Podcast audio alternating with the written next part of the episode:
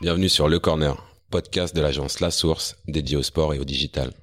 Bonjour à tous, bienvenue sur ce nouvel épisode Le Corner. Ça fait déjà rire Samuel parce qu'il adore mes introductions. Aujourd'hui, on accueille Mathieu Scrivignac, CDO du groupe Euromédia. Salut Mathieu. Bonjour à vous deux.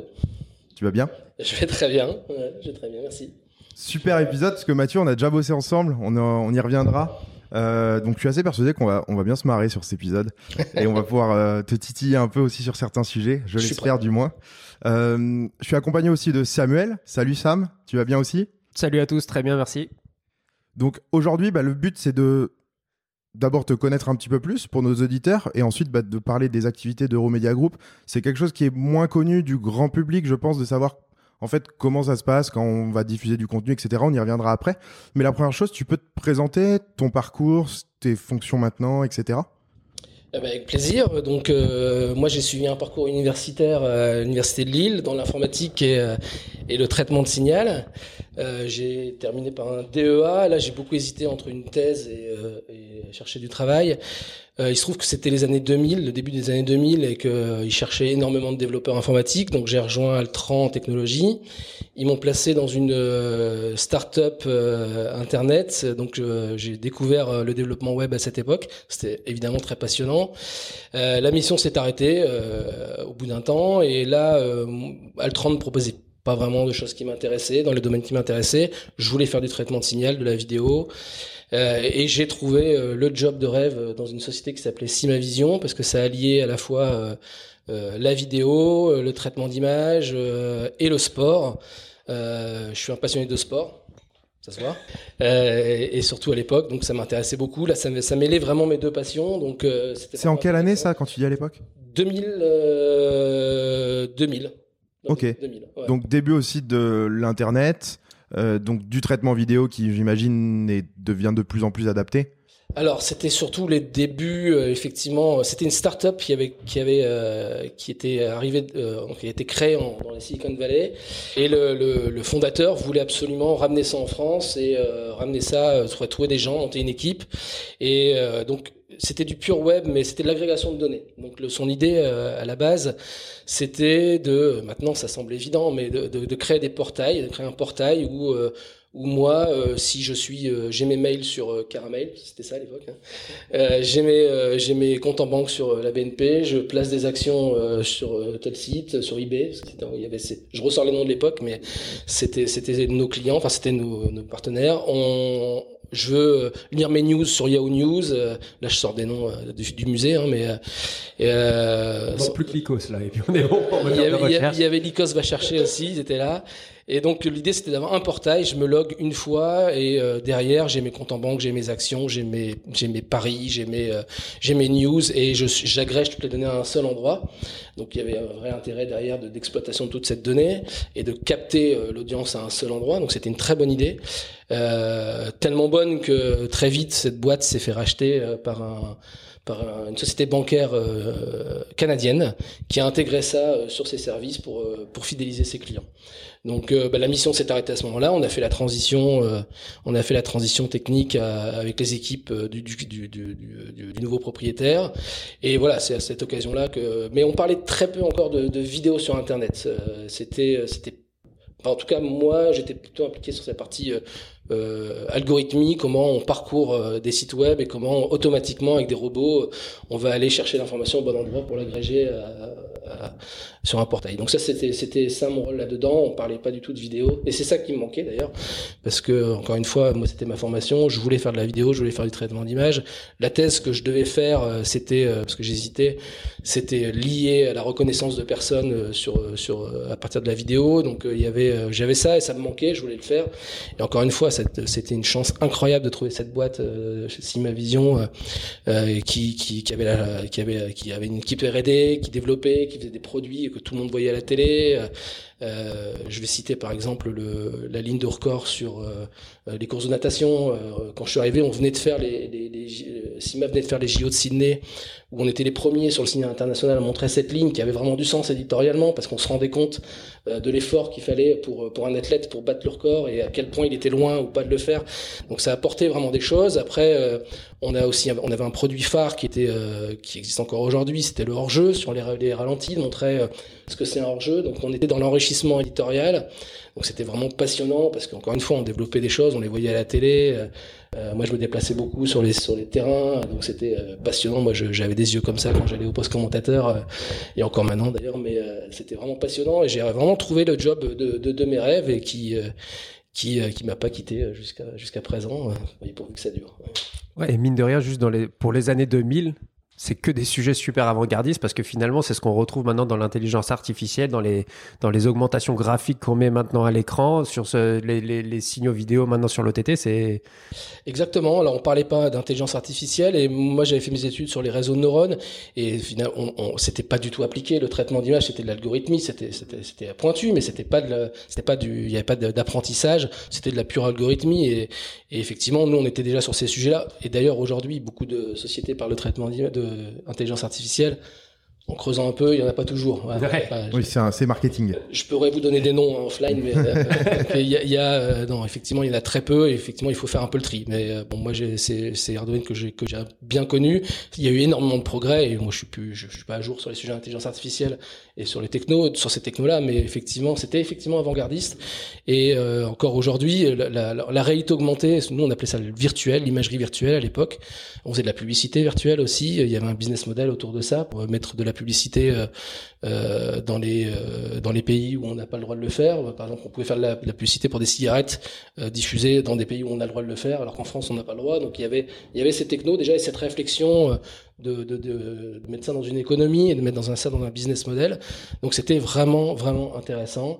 Euh, cette société, après, donc on appartenait au groupe Lagardère.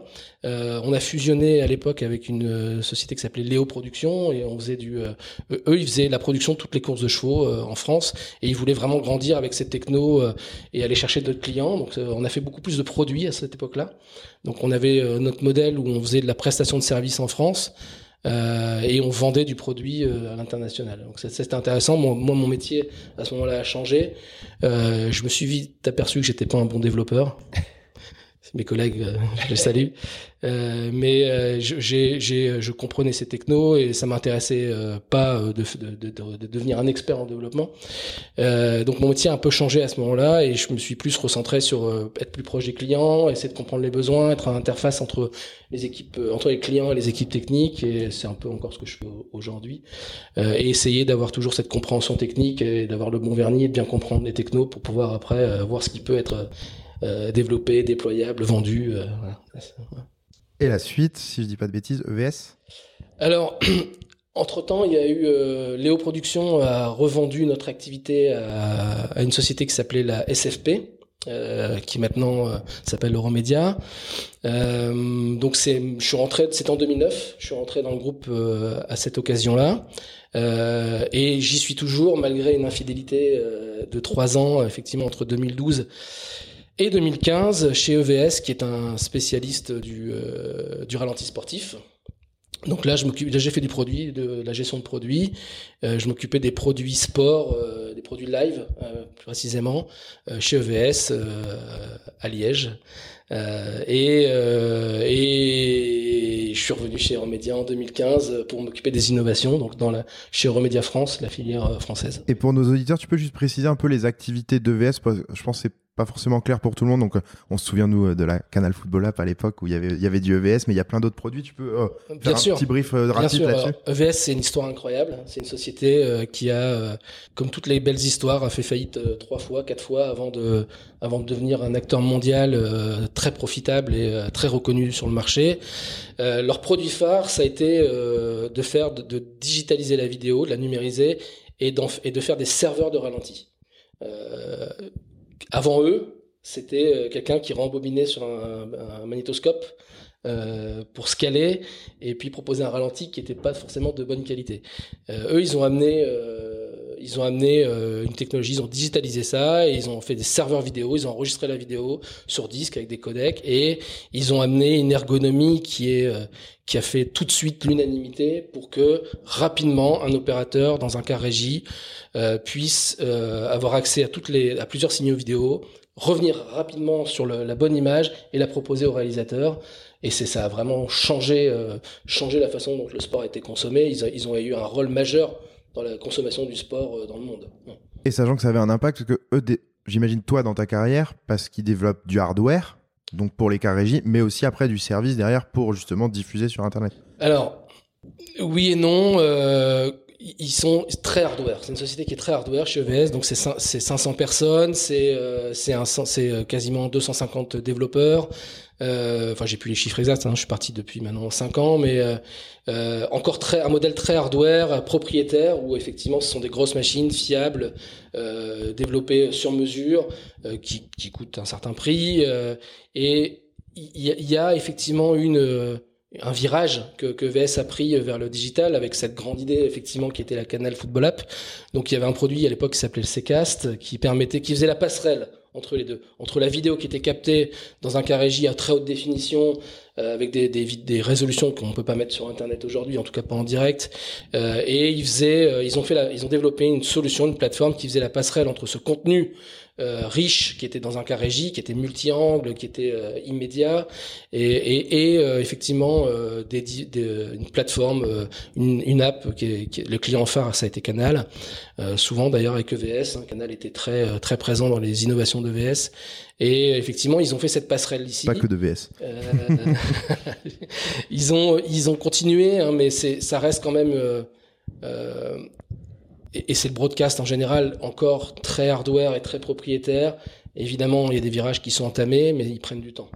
On va y venir sur ces fameux virages. Et donc on est en 2015 pour finir sur ton parcours. Tu rejoins donc euh, à nouveau Euromedia Group. Et là, en fait, quelles sont tes nouvelles activités? Alors, je suis revenu euh, en 2015. C'était euh, le retour de la réalité virtuelle ou de la réalité augmentée sur les plateaux. On en voyait de plus en plus et tout le monde voulait en faire. Donc moi, j'ai travaillé sur ces technos-là chez Euromedia. pas en, développement, en développement interne, mais en, essayant de sélectionner et de déployer les, les meilleurs produits. Euh, j'ai aussi beaucoup travaillé sur euh, l'activité graphique que j'avais euh, bah, j'avais participé à sa création de d'activité graphique avant de partir et, je l'ai reprise en, en, revenant avec avec je n'étais pas tout seul hein, et et on a vraiment mis l'accent sur sur ce sur ce produit graphique qui nous permet d'avoir nos propres solutions pour incruster euh, pendant un match de foot tous les overlays que vous voyez sur l'antenne, le score, les, les, stats, les compos. Euh. Voilà. Donc ça, j'ai beaucoup travaillé sur cette partie-là, sur la partie virtuelle. J'ai aussi travaillé sur euh, les, les, les technos émergentes comme comme la réalité virtuelle. Et j'ai, je t'ai rencontré à, cette époque-là, Sam, mmh. avec Canal. On a fait quelques tests. Il y avait le début du 360 aussi qui arrivait. Enfin voilà, on a. On n'était pas loin d'être une des premières productions, je pense, en réalité virtuelle. vous étiez les premiers, toujours effectivement avec, ce, avec, ce trio euh, Canal, euh, Live Like et, puis euh, nous en tant qu'intégrateur et, et où on accompagne les clients pour déployer tout ça sur place. Mhm. Encore une fois, c'est notre rôle aussi. donc ça, c'était effectivement passionnant. et mon rôle aussi, bah, dans les autres technos, c'était essayer de pareil de décrypter et vulgariser les technos, les nouvelles technos, les transitions technologiques. Et là, euh, en, fait, quand je suis revenu en 2015, le groupe venait d'acheter Netco. Euh, Netco, on les connaissait puisque Netco Sport, puisque on avait aussi travaillé avec eux sur la Canal Football App. Oui, Netco, donc pour recontextualiser, je vais y arriver. Euh, donc euh, une agence de développement d'applications mobiles et sites internet, donc euh, notamment dans le sport, donc qui faisait des apps pour des clubs, des fédérations, des diffuseurs. Exactement. Donc on a racheté cette boîte euh, en 2015. Euh, moi, évidemment, j'étais pas impliqué. Et puis euh, il y a eu un an et demi, deux ans, et le groupe voulait vraiment euh, rapprocher Netco des métiers, des métiers du groupe. Donc ils, m'ont proposé de, rejoindre Netco. c'est à cette occasion-là qu'on s'est connus, David. donc je, je, vous ai rejoint chez Netco Sport en tant que dans un rôle un peu hybride au début, puis après CTO. Euh, pendant pendant un an et demi, deux ans. Euh, et mon rôle, ça a été effectivement de de, bah, de, remettre en place quelques process, euh, commencer la la transition vers le produit, parce que c'était quelque chose qu'on voulait faire. Euh, maintenant, on continue euh, de plus en plus vers ça euh, et, voilà rapprocher un peu Netco des métiers du groupe et commencer à créer des passerelles entre notre métier d'Euromedia Group, de MG et le, digital qui était pour nous voilà il y avait cette stratégie d'arriver sur le digital. ça s'est fait par la croissance externe. derrière ça, il y a eu On Rewind qui est une autre acquisition qui a été faite en 2017. Euh, ça a été annoncé au Sportel 2017, il me semble. Euh, donc euh, Unrewind plus proche de la vidéo, plus proche de nos métiers. Donc Unrewind c'était le, le, player enrichi, assez innovant, super innovant, qui, qui amenait vraiment une, une expérience différente. Donc nous c'était vraiment une extension naturelle d'aller de, de, de, faire l'acquisition de d'Unrewind. En plus ils sont très sympas. C'était vraiment facile de, travailler avec eux et de s'intégrer. On avait des clients en commun, euh, donc c'était assez logique tout ça. Et, aujourd'hui, euh, bah je pense, que ça reste une très bonne idée d'avoir fait ces acquisitions et d'avoir ce prolongement digital euh, au sein du groupe. Et, justement, tu parles de groupe, donc Euromedia Group. Tu peux expliquer au sens large comment est organisé justement le groupe? Parce que vous êtes dans plusieurs pays. Là, tu as parlé des acquisitions qui sont en France, mais je crois qu'en Italie, vous avez aussi d'autres choses. Euh, tu peux nous expliquer un peu au sens global comment, comment est structurée l'entreprise? Bien sûr. Euh, EMG, euh, c'est l'un des leaders mondiaux de la prestation de services audiovisuels professionnels, donc euh, le broadcast.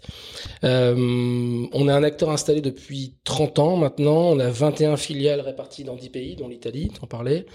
la holding du groupe est française. elle est située à Saint-Denis. Elle est présidée par François-Charles Bidot et Patrick Vandenberg. Donc c'est le nom que vous connaissez. on a 1500 employés euh, répartis sur toute l'Europe.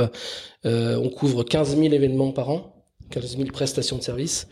Euh, la majorité de nos finales ont le même modèle, c'est-à-dire que ce sont des sociétés comme Euromédia en France, où on a des cas régies, des plateaux, et on propose des moyens techniques et des techniciens et des experts pour euh, faire de la prestation de services et faire de la captation d'événements. Nous, notre rôle à la holding, donc maintenant je suis rattaché à, à la holding Media Group, notre, rôle c'est d'accompagner les, les, filiales dans leur, dans leur développement. On a des services transverses comme le, juridique, comme euh, les achats qui sont centralisés. Euh, on a aussi euh, la finance évidemment qui est centralisée. On a une équipe technique avec un CTO, des experts IP qui, euh, qui accompagne euh, les filières sur les transitions technologiques et l'accompagnement vers la, migration vers l'IP, par exemple. On a un gros projet qui s'appelle Deploy, qui est la, la, nouvelle façon de construire les moyens techniques et de les rendre plus modulaires grâce à, l'émergence de l'IP. Euh, et on travaille aussi beaucoup sur des services additionnels, donc c'est plus là où moi j'interviens. Donc autour de, des métiers qui sont l'ADN de, MG, euh, ben on, développe des services additionnels comme les graphiques, comme le digital et voilà, on est plus, on est, on est plutôt organisé de cette façon-là où on centralise un certain nombre de choses et ça n'empêche pas les filières d'avoir leur propre CTO, leur propre service d'achat. Mais voilà, on essaie de centraliser, de travailler tous ensemble le plus possible. Et pardon, et le sport là-dedans, ça représente combien de pourcentage d'activité sur tout ce que vous diffusez, tout ce que vous produisez, etc. Alors, j'ai pas le chiffre exact, mais ce qui est certain, c'est que, par exemple, si tu prends Remedia, la filière en France, c'est euh, 90%. je m'en voulais pas si j'ai pas le chiffre exact, mais c'est l'ordre de grandeur. Euh, il est, c'est pas l'ordre de grandeur à l'échelle du groupe, parce qu'on a des filières, par exemple, comme aux Pays-Bas, euh, United, euh, qui fait beaucoup de plateaux. Euh, la Belgique aussi, chez Video House, ils font énormément de plateaux. Donc, alors ça peut être des émissions de sport, mais c'est pas la captation d'événements sportifs. Donc, j'ai pas le chiffre exact et donc peut-être que ça vaut pas la peine de donner un ordre de grandeur, mais c'est probablement trois quarts, un quart sur le sport, trois quarts pour le sport. Et puis après, on a les, on gros événements, on est énormément impliqué dans les gros événements. Le sport, il n'y a pas que pour nous, hein, le sport c'est un gros driver d'innovation. Euh, pour les pour les sociétés comme nous. Ça nous ça nous pousse vers l'avant, ça nous tire vers l'avant. Euh, c'est le sport qui amène les transitions techno, comme euh, le passage de l'HD à l'UHD, comme l'arrivée du HDR, comme euh, les, les, les, caméras haute fréquence. Il y a y a y a beaucoup de techno qui sont poussés par le sport. In fine, c'était pour pour faire vendre des télés. Par exemple, quand Sony c'était peut-être pas l'idée du siècle maintenant avec le recul quand Sony a, financé une partie de la production de la Coupe du monde en Afrique c'était pour des télé 3D ils ont financé des moyens de captation 3D de stéroscopie euh, donc il y a toujours cette volonté vraiment de, le sport amène de l'innovation le sport a fait vendre euh, c'est un driver, donc euh, nous on est clairement euh, dans cette optique-là. Juste une petite note parce qu'il faut le savoir, à partir du moment où tu sais capter du sport et avoir un bon narratif éditorial avec toutes les technologies que ça implique, le, la notion de live, euh, la notion multicam, etc., il n'y a rien de plus dur à filmer que du sport finalement. Ah bah c'est un challenge le sport effectivement parce que par des par nature c'est pas prédictible. Euh, euh, donc tu peux pas savoir ce qui va se passer. Donc effectivement ça demande beaucoup de fiabilité beaucoup d'expertise. Euh, notre expertise elle est dans les moyens techniques mais elle est aussi dans les gens. Euh, on mise beaucoup sur la formation des techniciens. Euh, tu peux avoir les meilleurs technos. Si t'as pas les gens pour, pour les exploiter bah, ça sert pas à grand chose et ça ça demande beaucoup d'investissement. Il faut toujours être à la pointe des, des technos. Nous notre rôle c'est de d'être continuer à être éligible pour filmer ces gros événements. Tout le monde peut pas le faire. On n'est on est, on pas 50 dans le monde à, à, pouvoir être capable de déployer des moyens techniques et euh, des gens pour aller filmer ce type d'événement où l'exigence euh, est très importante parce qu'effectivement c'est pas prédictible. Il faut de la fiabilité, il faut que ça fonctionne, il faut que ce soit fluide. Euh, on dit pas couper, on recommence comme je viens de le faire. Il faut euh, il faut vraiment euh, être prêt tout le temps là. Et puis il y a les exigences de la, de la, de la narration, il y a l'importance de l'événement. Voilà, il faut être présent. Et nous, notre rôle, c'est justement d'être prestataire technique et de mettre en place tous ces équipements et ces, ces solutions. Et il y a quelque chose de super intéressant dans ce que tu dis et qui est pas forcément bien compris par le grand public, c'est que tu dit que le sport était très qui drivait beaucoup l'innovation.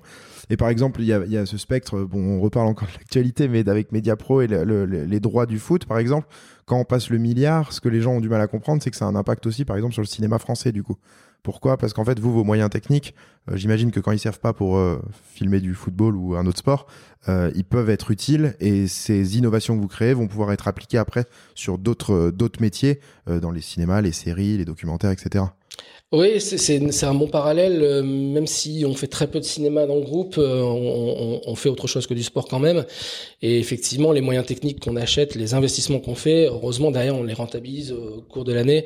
Euh, si je prends l'exemple d'Euromédia en France, bah, on couvre le championnat de, la Ligue 1 pour, pour Canal+, on couvre le top 14 pour Canal+, mais on couvre aussi d'autres événements de handball, et c'est les investissements qu'on fait pour les gros événements qui nous permettent d'avoir les moyens techniques après qu'on utilise toute l'année. Et, et encore une fois majoritairement sur du sport.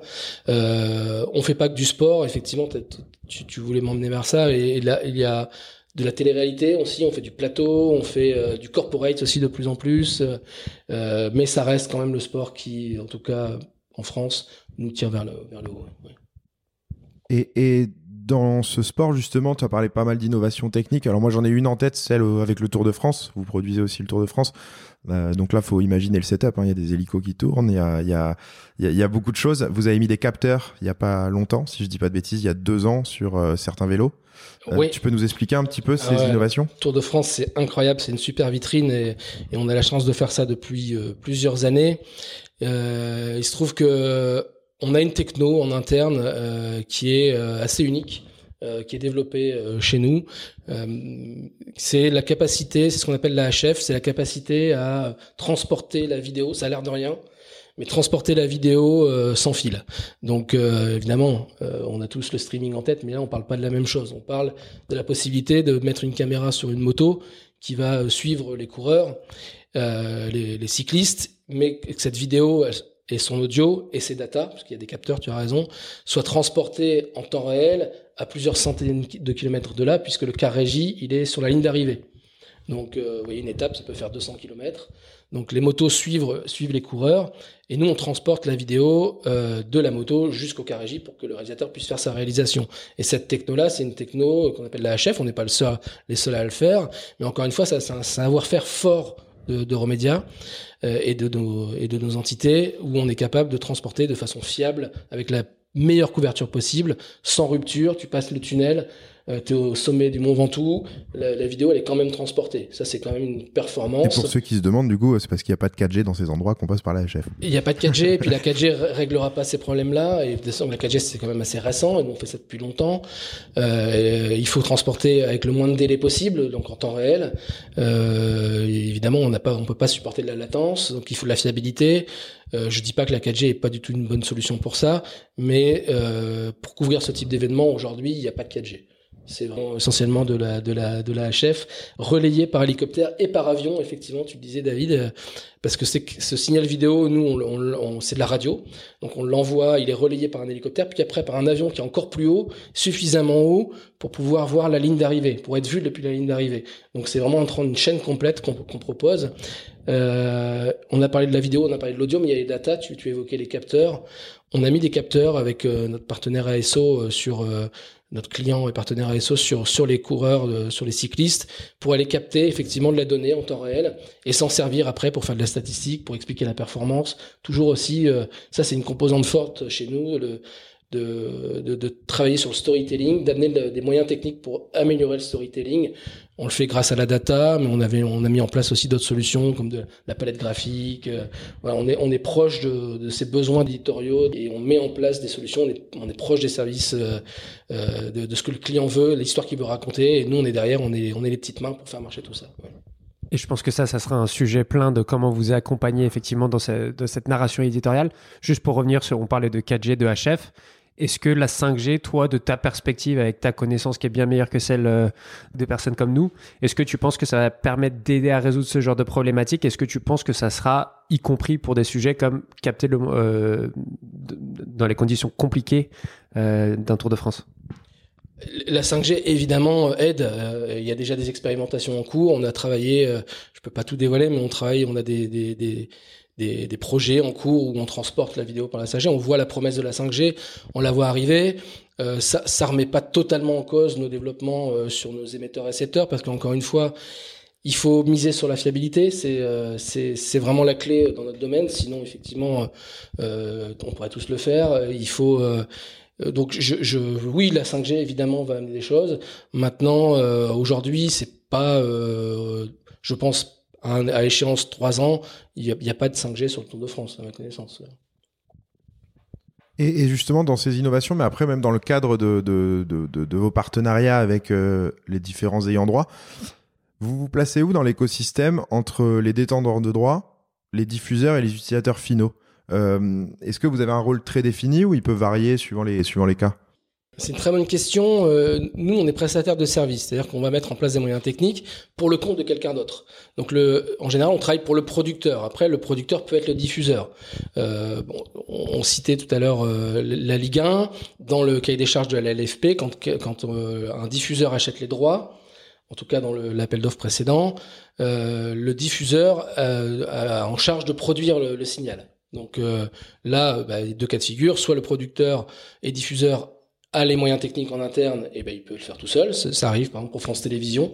France Télévisions capte un certain nombre de ces événements de rugby euh, euh, avec leurs propres moyens de, la factory. Euh, mais dans la plupart des cas, euh, ils font appel à nous. Donc ils font appel à nous et nous on va produire, on va mettre en place les moyens techniques pour le compte du diffuseur slash producteur. Après il existe des sociétés qui sont uniquement euh, producteurs. Je, je, vais prendre l'exemple de HBS. HBS, c'est une société de, production déléguée et ils, vont mettre en place, eux, les moyens techniques en travaillant avec nous ou d'autres euh, de nos concurrents pour le compte d'un détenteur de droits.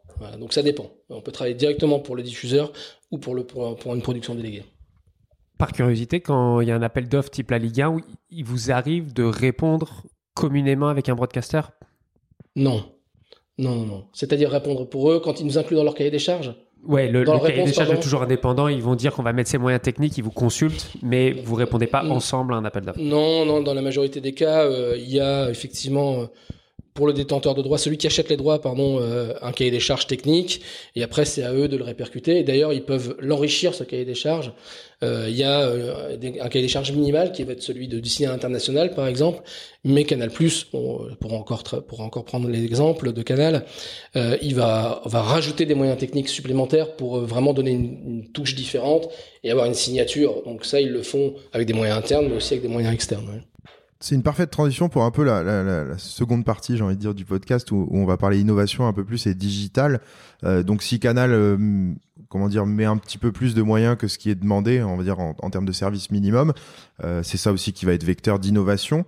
Vous, en tant que groupe broadcaster, bah, le, le, la vidéo a énormément évolué, l'offre vidéo aussi a énormément évolué, la moyen de le délivrer a, énormément évolué.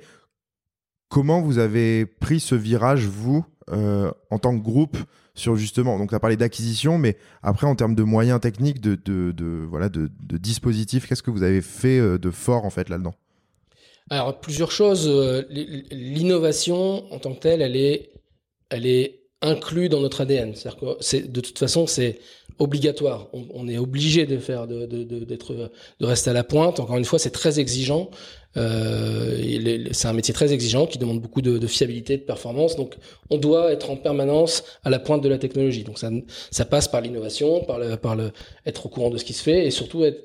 Il y a même, ça va même plus loin parce que c'est, il y a être tout le temps au courant des nouveautés, mais après les rendre industrialisées le mettre en production. Ça, c'est vraiment euh, une expertise et ça manque beaucoup de travail parce que effectivement, l'innovation, on voit des choses, on va au NAB, on voit, on va à l'IBC, on voit plein de trucs super sympas, mais entre le, la sortie du produit et une réalité dans le cas régie, euh, ou dans, dans, un workflow live, il y a du travail. Il faut accompagner, il faut que euh, ça rentre dans un écosystème, dans un workflow. Il faut que les gens qui sont qui sont amenés, nos techniciens qui sont amenés à travailler là-dessus, bah, il faut qu'ils soient à l'aise avec, il faut que ça fonctionne, il faut que ce soit fluide. Donc il y a toujours effectivement entre la sortie d'un produit innovant et, ou d'une techno innovante et sa réalité euh, dans un workflow, bah, il y, a, y, a, y, a, du temps, il y a, des étapes à franchir. Donc euh, nous, on est, tout le temps là-dedans, c'est-à-dire qu'on est tout le temps dans cette transition et tout le temps dans, l'accompagnement euh, et dans la recherche de nouvelles techno et de la nouvelle solution. Ça passe effectivement par cette veille techno, ça passe aussi par l'acquisition de, d'experts, de, sociétés expertes qu'on fait rentrer dans le groupe. Il y a eu des croissances externes sur des caméras spécialisées en Angleterre, par exemple. Il y a eu des croissances externe sur euh, de la post-production, sur euh, la, la réalité augmentée. On, se nourrit aussi de, sociétés externes comme ça. Donc pour aller plus vite, être prêt plus rapidement.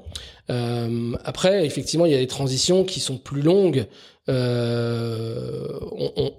a évidemment pris le virage de la remote production euh, qui, euh, qui a démarré quelque temps chez nous. C'est une réalité depuis euh, plusieurs années en Italie, par exemple. Il y a une partie du championnat italien qui est fait en remote production depuis depuis 3.02, notre filière en Italie. Tu peux expliquer un petit peu plus en détail ce que la remote production? Bien sûr, la remote production. Donc aujourd'hui, le schéma classique, c'est il y a un événement, un match, un match de foot à Bordeaux. Euh, donc nous, bon par, euh, par, hasard, hein. on, on, va aller euh, pour le compte de notre client, on va envoyer le car régie sur place, les techniciens, on va se déployer souvent le matin de, du match. On va euh, envoyer beaucoup de gens sur place, ça peut être presque 100 personnes des fois, en fonction du, du, du, nombre de caméras. On Pas va... pour Bordeaux quand même. Comment? Pas pour Bordeaux quand même, sur des gros même matchs. pour Bordeaux. Même ouais, pour Bordeaux. Ouais, même pour Bordeaux. Bordeaux, il y a une grande époque quand même. Et... Je rebondis même pas. Donc on va, on va amener, on va amener tous ces gens et ces moyens techniques sur place. Et, euh, puis quand le, ma le, match va se terminer, ben on va envoyer tout le monde à la maison. Donc ça déplace beaucoup de gens, beaucoup de moyens techniques, ça coûte euh, de la logistique. Euh, et ça, on le fait parce que pendant longtemps, on n'avait pas le choix, il n'y a pas d'autre solution. La remote production, c'est couper un peu ce modèle-là en deux et dire on va envoyer une partie des gens sur place, ceux qui ont obligation d'y être, donc pour placer les caméras, placer les micros, euh, peut-être être en relation des gens qui vont être en relation avec le club, avec le, avec le client, et on va garder une partie, euh, l'autre partie, dans un remote center. Donc, euh, par exemple, on en a un à Saint-Denis, en France, dans nos, dans nos bureaux chez Romedia. On a plusieurs postes de travail et on a euh, les moyens techniques capables de recevoir la vidéo, l'audio euh, qui est capté sur place et de faire la réalisation, de produire le, euh, l'événement depuis Saint-Denis.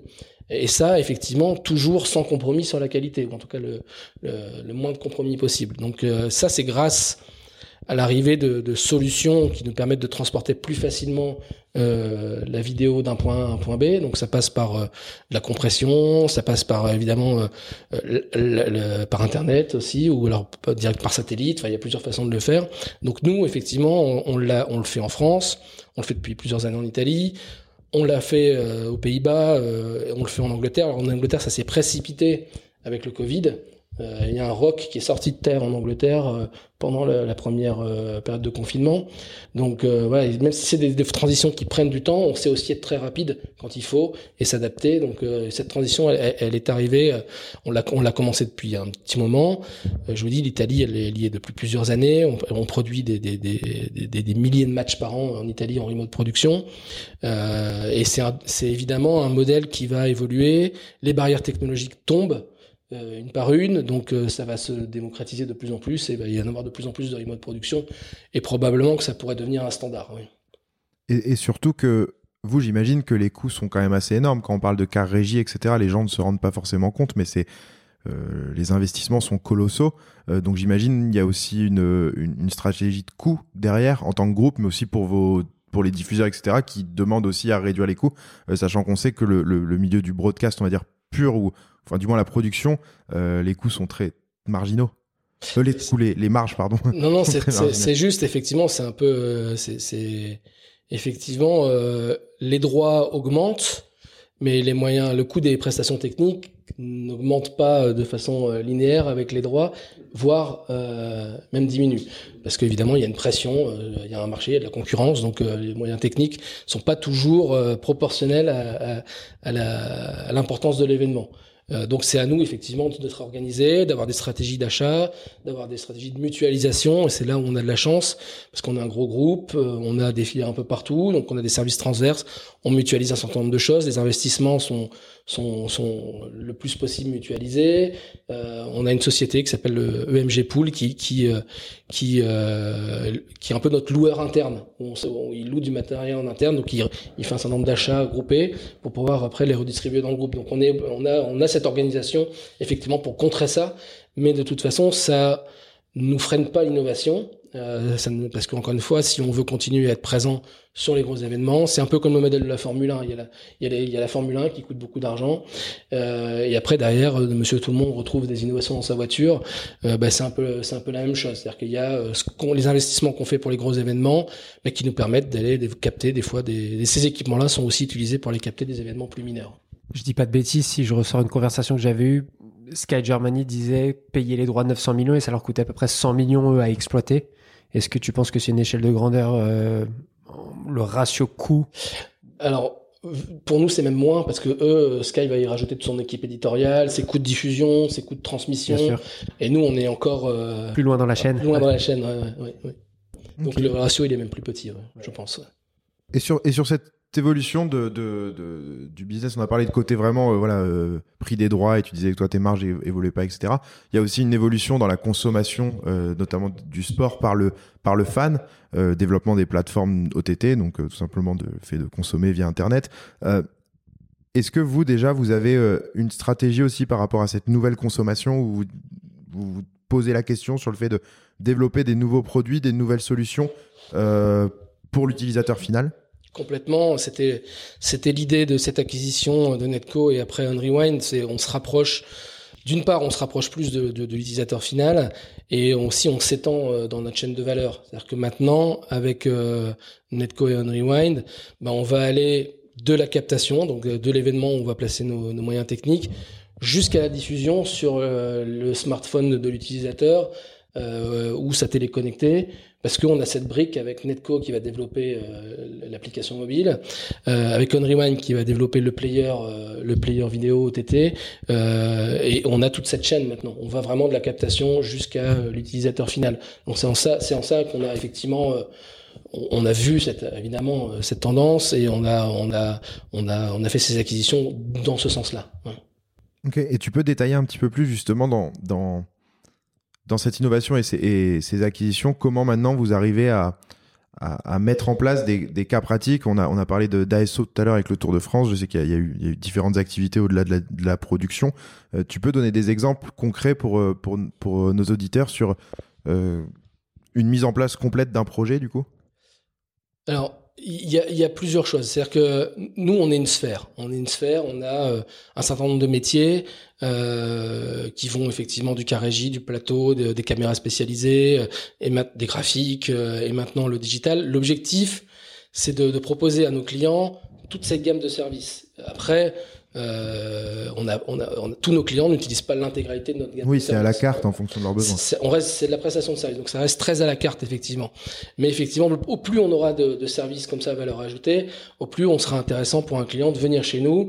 Et puis, euh, par exemple, il va commencer par euh, acheter une application mobile euh, chez Netco, et puis après peut-être que ce club, si on parle d'un club, va euh, rajouter la couche OTT avec un rewind et pourquoi pas euh, la captation qui va avec pour capter son, événement sportif. C'est vraiment l'objectif, c'est l'idée, c'est d'avoir cette sphère, de faire rentrer le client par où il veut et après lui proposer un, de plus en plus de services. Mmh. Et sur ça, du coup, comment tu vois le l'arrivée aussi de nouveaux entrants? Parce que toi, tu arrives avec un groupe où tu as plein de services et donc du coup, tu es euh, es le facilitateur finalement pour une grosse organisation, pour une chaîne télé euh, euh, qui tu veux finalement. Mais comment tu vois aussi arriver justement toutes ces nouvelles solutions, start-up, nouvelles boîtes de prod, qui arrivent avec du coup moins de coûts. parce qu'ils n'ont peut-être pas des gros cas régie, etc. donc, qui arrivent avec des prix très compétitifs, avec des solutions innovantes qui fonctionnent ou juste parce qu'ils sont compétitifs au prix, vous prennent du marché. Comment, comment tu, vous vous positionnez Comment tu vois ça dans l'avenir? C'est quelque chose qui vous inquiète, toutes ces solutions qui, qui arrivent? Ça, ça, nous inquiète pas. Au contraire, ça nous pousse à nous réinventer aussi. Euh, effectivement, on le voit, euh, mais le, le broadcast en général et se rapproche de plus en plus du monde de l'IT. Donc effectivement, l'IT c'est bien plus gros que le broadcast. Donc on, on va voir de plus en plus de, de concurrents, de solutions concurrentes, c'est certain. Mais maintenant, ça nous inquiète pas. Ça, ça nous pousse vraiment nous justement à nous à nous pousser parce que le broadcast c'est très conservateur et en fonction des pays, ils le sont plus ou moins. Et euh, c'est un monde qui évolue lentement. Qu'est-ce que tu entends par conservateur? Il y a des façons traditionnelles de faire les choses. Euh, dur de changer des workflows euh, du jour au lendemain. sur la qualité. Euh, il y a, alors je vais raconter une anecdote. Euh, donc je parlais de Simavision. Chez Simavision, on développait des solutions sur PC, euh, sur euh, sous Windows, hein, avec des cartes d'acquisition. C'est des PC euh, sur lesquels on faisait tourner nos softs, qui, qui faisaient l'acquisition de la vidéo et qui renvoyaient de la vidéo avec avec de, de, de, de l'imagerie virtuelle en plus. moi, je, me souviens être arrivé dans un car régie une fois. Je vais pas citer lequel et, et qui c'était, mais le, le, chef de car, donc le responsable technique du car régie, du moyen technique, m'a dit moi vivant, jamais un PC dans mon car régie. Bon, bah, je, je, souhaite qu'il soit toujours vivant, mais il, y a évidemment maintenant énormément d'informatique dans, un car. Donc, euh, on est très conservateur, le, broadcast est très conservateur, mais n'est pas non plus idiot. On a les, les, les, technos avancent, ça prend du temps, euh, et, et c'est la preuve par la par le. Il faut il faut montrer justement, ça fait partie aussi de de mon rôle et d'autres gens euh, dans le groupe. On est là pour euh, montrer que ces technos fonctionnent, euh, démystifier, montrer que les rassurer. on n'a pas parlé de cloud, mais le cloud va être un, un, et déjà aussi une, quelque chose qui va révolutionner notre métier, qui est déjà en train de le faire. Donc de toute façon, ça évolue. On met pas les mains devant. Ça, ça évolue sans nous. Ça évoluera avec nous. Euh, encore une fois, on va pas euh, regarder le train passer, on va s'assurer d'avoir la meilleure place dans le train et on va, euh, nous, on, fait déjà évoluer nos technos pour bah déjà intégrer ce type de techno dans nos moyens techniques.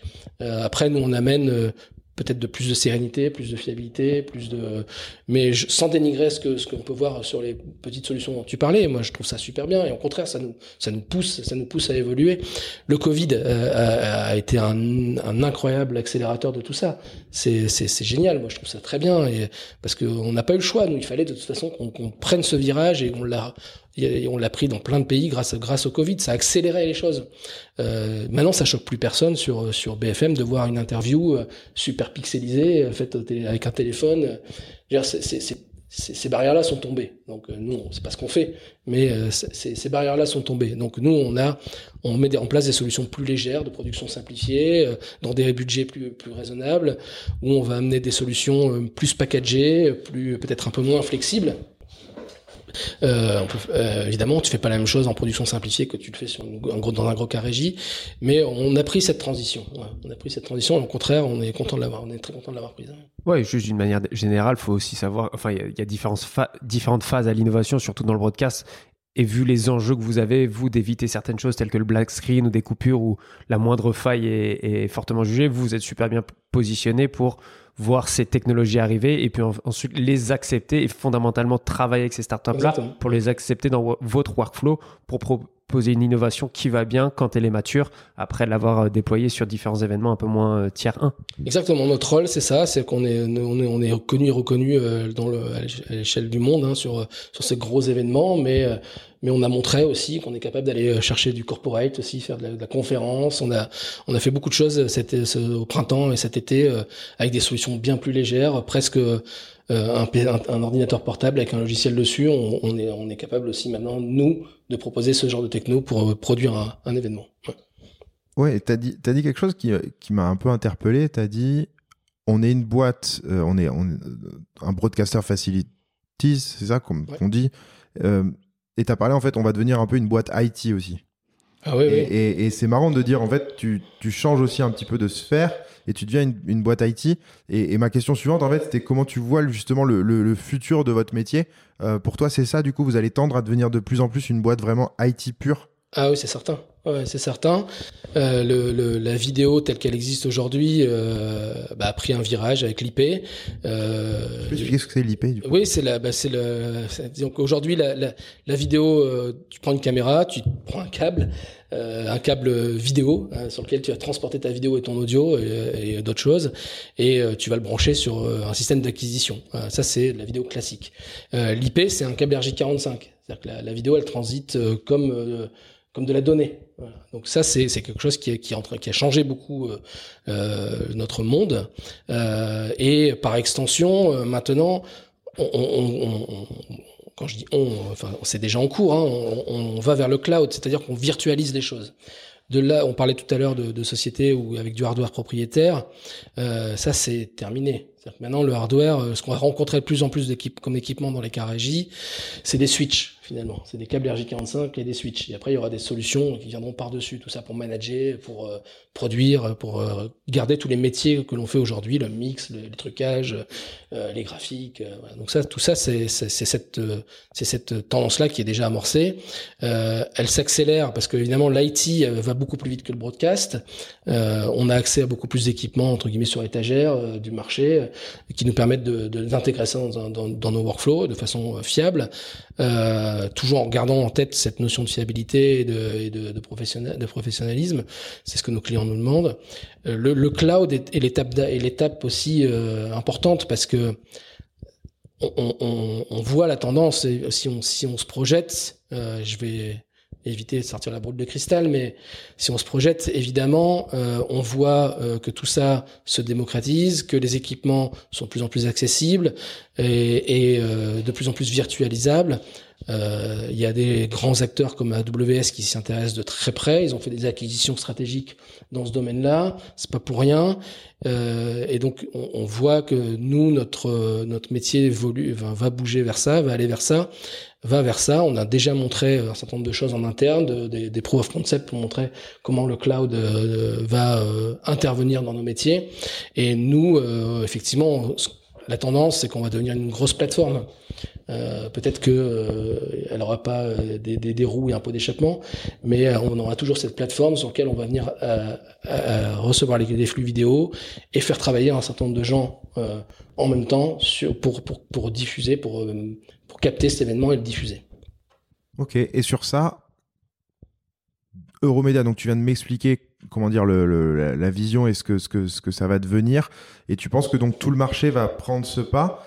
Euh, Est-ce que tu penses aussi que certains moyens vont être internalisés par certaines organisations euh, du fait que ça soit peut-être plus simple entre guillemets à, à, à- à réaliser? Parce que autant acheter un car régie c'est compliqué, euh, autant peut-être potentiellement mettre des serveurs chez toi c'est quelque chose que- qui est possible. Tu penses que ça va être quelque chose qui sera fait ou votre expertise est tellement énorme que dans tous les cas vous avez pas trop peur de ça? Ah non, non, non. un peu euh, piège, je suis désolé, mais ouais, euh, Non, non, c'est, alors je, je dirais, oui, notre expertise est tellement énorme, c'est flatteur, mais c'est, des cycles.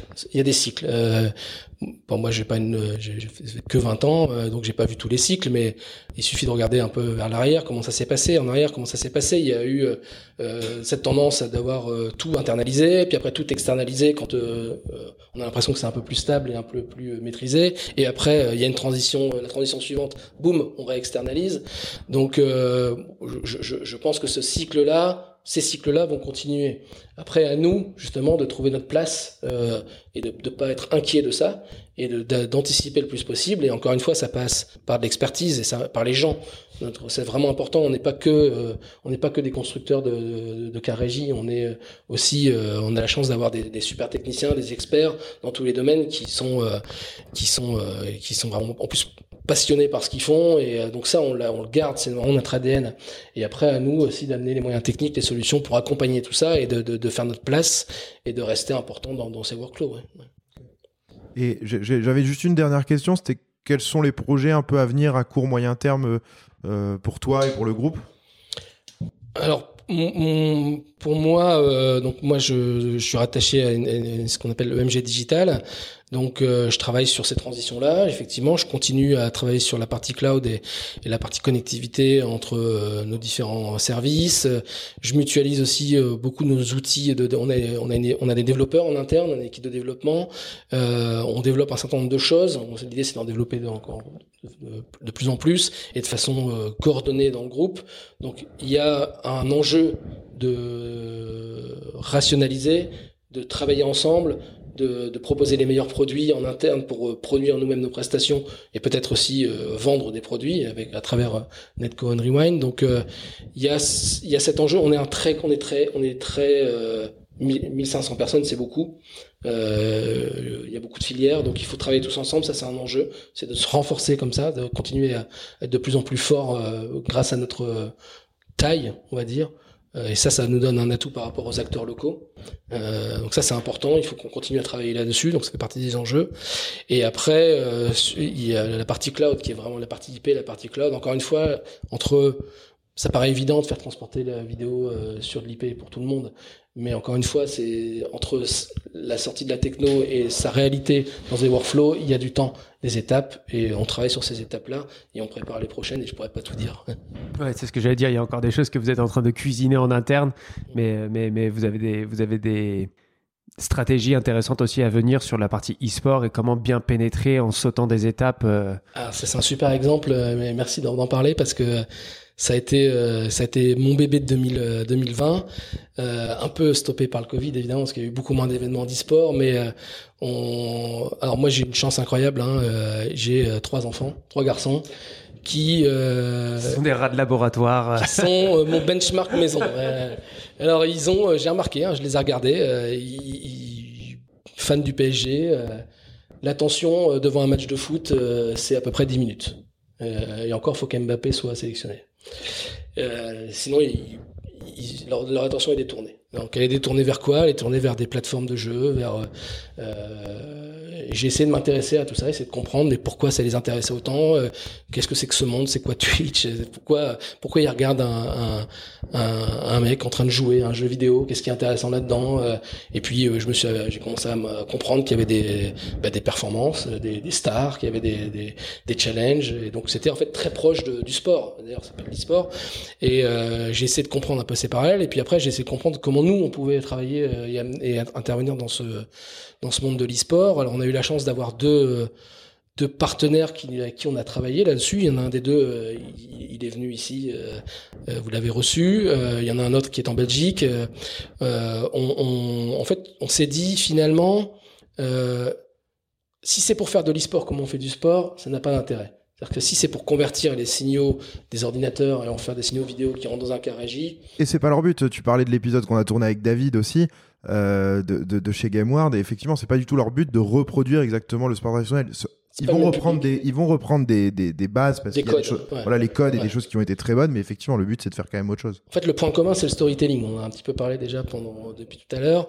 Euh, il faut amener des outils pour raconter une histoire.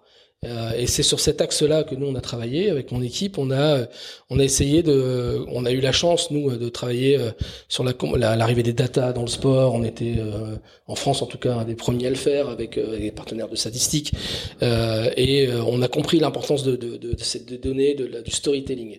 Donc on a amené, on a travaillé avec avec ce partenaire en Belgique, Louvard Game, pour essayer de développer des, des solutions vraiment adaptées à leurs besoins, qui leur permet de, vraiment euh, raconter une meilleure histoire et de créer, euh, du, créer, euh, de créer du contenu parallèle sur, sur un événement sportif et de, de mieux. Là, on a surtout travaillé sur CSGO, donc sur, sur des compétitions de CSGO, où on a mis en place des solutions dédiées à la réalisation de, du CSGO, où on va donner à la possibilité à un réalisateur d'aller réaliser son, son match CSGO. Donc il va pas subir la réalisation automatique que propose CSGO avec la GoTV, il va lui-même faire ses choix de caméra euh, pour aller vraiment au bon endroit, raconter la bonne histoire au bon moment. Donc c'est très proche, ça c'est pour le coup on est très proche du sort. On a le côté multicam, on a le côté imprédictible, euh, et après on a donc ce qui se passe en live et ce qui se passe en replay. Dans l'e-sport, ça va très très très très vite. Ça va encore plus vite que, que, que, que le sport. Il euh, n'y a pas de temps mort. C'est peut-être ça qui plaît à la nouvelle audience d'ailleurs. C'est peut-être ça qui plaît à la balance. Et par contre, euh, entre deux matchs, bah, il y a du temps. Euh, et donc nous, on a aussi trouvé des solutions pour euh, occuper ce temps. Et on a, on a retravaillé sur ces technos qu'on, sur lesquels on travaille depuis plusieurs années, sur euh, les outils d'analyse. Donc on a, on a développé une solution qui va enregistrer tous les événements d'un match et donner la possibilité à quelqu'un sur, euh, comme Philippe Doucet euh, sur, sur Canal La palette avec la douce. palette à d'eau douce, ben, on a travaillé avec le Philippe Doucet de l'e-sport qui, euh, lui, euh, a à sa, à sa disposition euh, une palette, un, un- un PC avec un écran tactile et une ergonomie super simplifiée parce qu'il faut que ça ce soit facile parce que lui il a son discours en tête, il faut qu'il raconte son, son histoire, il doit pas s'inquiéter exactement, il doit pas s'inquiéter de la technique, ça doit être fiable. Donc c'est ça qu'on apporte. On a amené ça, on a des outils qui lui permettent de reprendre un événement dans, dans ce qui a été clé sur euh, dans le match, là où ça s'est joué et de l'expliquer. Et, et c'est en expliquant. Alors moi j'étais un, je, j'ai- les premières j'ai vécu des, grands moments de solitude. Les premières compétitions, euh, les premiers matchs de CSGO, je ne comprenais absolument rien. Déjà, il y a un jargon qui m'était totalement inconnu. Euh, il y a l'histoire des maps, des joueurs. Je, ne comprenais absolument rien. Et après, je me suis dit, mais finalement, il s'adresse pas à moi. Et euh, c'est dommage parce que moi, tant d'autres, plein d'autres, on a envie de comprendre, on a envie de s'intéresser déjà pour comprendre ce que nos enfants euh, euh, regardent. Et il manquait ça. Je trouve qu'il manque ça. Alors, il y a sur des grosses compétitions, euh, ESL, euh, voilà, il y a ce côté storytelling. hein, mais c'est vraiment euh, le haut du panier. Après, il y a tout un tas d'autres productions qui ne le font pas, parce qu'ils n'ont pas les moyens. Donc nous aussi, on a travaillé sur des solutions qui rentrent dans des budgets, qui sont faciles à déployer euh, et euh, qui s'inscrivent dans un workflow et qui sont faciles à utiliser en live. Et c'est ça l'intérêt. C'est là où, on- encore une fois, tout à l'heure, tu disais comment nous on se positionne. Ben, c'est ça. qu'on connaît ces workflows-là et on amène, on amène ça. Et c'est super intéressant dans votre transformation aussi, où vous es- essayez de, passer d'un- d'une méthodologie très à l'ancienne, très hardware, à sauter une étape aussi dans la di- digitalisation en apportant un truc qui n'existe pas même pour des sociétés d'e-sport, enfin pour des acteurs de l'e-sport. Quoi. Ouais, c'est vrai, effectivement, il y a encore beaucoup de compétitions euh, d'e-sport qui sont captées avec des gros moyens techniques, mais il y a énormément, il y a un marché énorme dans l'e-sport de, de, de, de- de- d'événements intermédiaires qui n'ont pas les moyens de se payer des gros cars et sur lequel nous on peut amener des solutions. ouais. Ouais, et, ça, et, et là, pour le coup, ça rejoint aussi le sport traditionnel où tu as du, euh, ce qu'on appelle euh, du tier one, euh, où c'est du contenu premium. Et oui, effectivement, l'innovation sur euh, du contenu, le match du dimanche soir de, la- de Ligue 1 ou, euh, je sais pas, le Boxing Day, la Ligue Ou le Angers Champions. Dijon même. ou le Angers Dijon, ouais. Et, euh, et c'est vrai qu'après, ça, ça, c'est bien aussi quand tu as des solutions pour d'autres, acteurs. Euh, et j'imagine que c'est, une, c'est une grosse part aussi de votre activité. Et d'ailleurs, c'est une question que je t'ai pas posée avant, mais ça, les gros événements par rapport aux petits, entre guillemets, c'est, c'est quoi la proportion de, de, de coverage chez vous? Bah, déjà, les gros événements, il n'y en a pas tout le temps. Euh, Et moins en ce moment Et moi en ce moment, alors si tout va bien cette année, euh, bah, on devrait être présent sur euh, tous ceux qui vont arriver. Euh, on va être présent sur le Tour de France. euh, ça c'est encore une bonne nouvelle parce que c'est tous les ans et qu'on est tous les ans choisi. Enfin sur des appels d'offres, on a euh, sur des cycles. On, on y sera encore là cette année. Euh, on va être présent sur Roland Garros.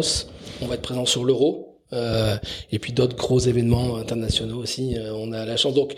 Effectivement, il y a ce cycle des années paires, euh, mais bon, cette année, ça a été bouleversé. Ce qu'on n'a pas fait en 2020, on va le faire en 2021, si tout va bien. C'est, encore une fois, c'est, le modèle de la Formule 1. C'est je pense que aller faire un match de de quatre ou six caméras, de plus en plus de gens peuvent le faire. On a, beaucoup de concurrents là-dessus, mais aller capter la finale de la Coupe du Monde, on n'est on pas nombreux. Donc c'est, là où il y a votre domaine d'expertise et après vous avez le reste euh, en champ d'application. Exactement. Super. Merci beaucoup Mathieu. C'est déjà Euh, je fini sais pas si c'est déjà fini, mais par contre, je peux te dire, j'ai juste une- un dernier truc, c'est est-ce que toi, tu as quelque chose à ajouter? Est-ce que tu as, des choses que tu avais envie d'exprimer par rapport à un sujet qu'on n'a pas abordé ou euh, quoi, ce que tu veux en fait? La protection animale. ouais, on, peut, on peut vraiment parler de ce que tu veux.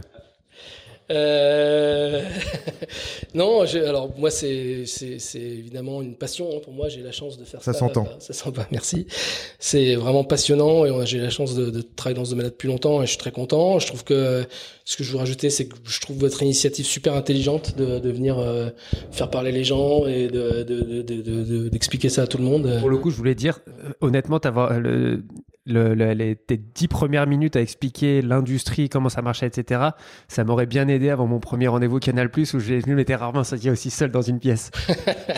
Ouais, je me souviens qu'on en a beaucoup parlé aussi avec David euh, avant d'aller voir des, des clients broadcast euh, tous Ouais. les deux. euh. Et c'est pour ça que quand je t'ai appelé avant qu'on tourne ce podcast, je te disais, euh, euh, je sais que ça fera un bon épisode parce que moi j'ai la chance qu'on ait ce genre de conversation assez régulièrement tous les deux.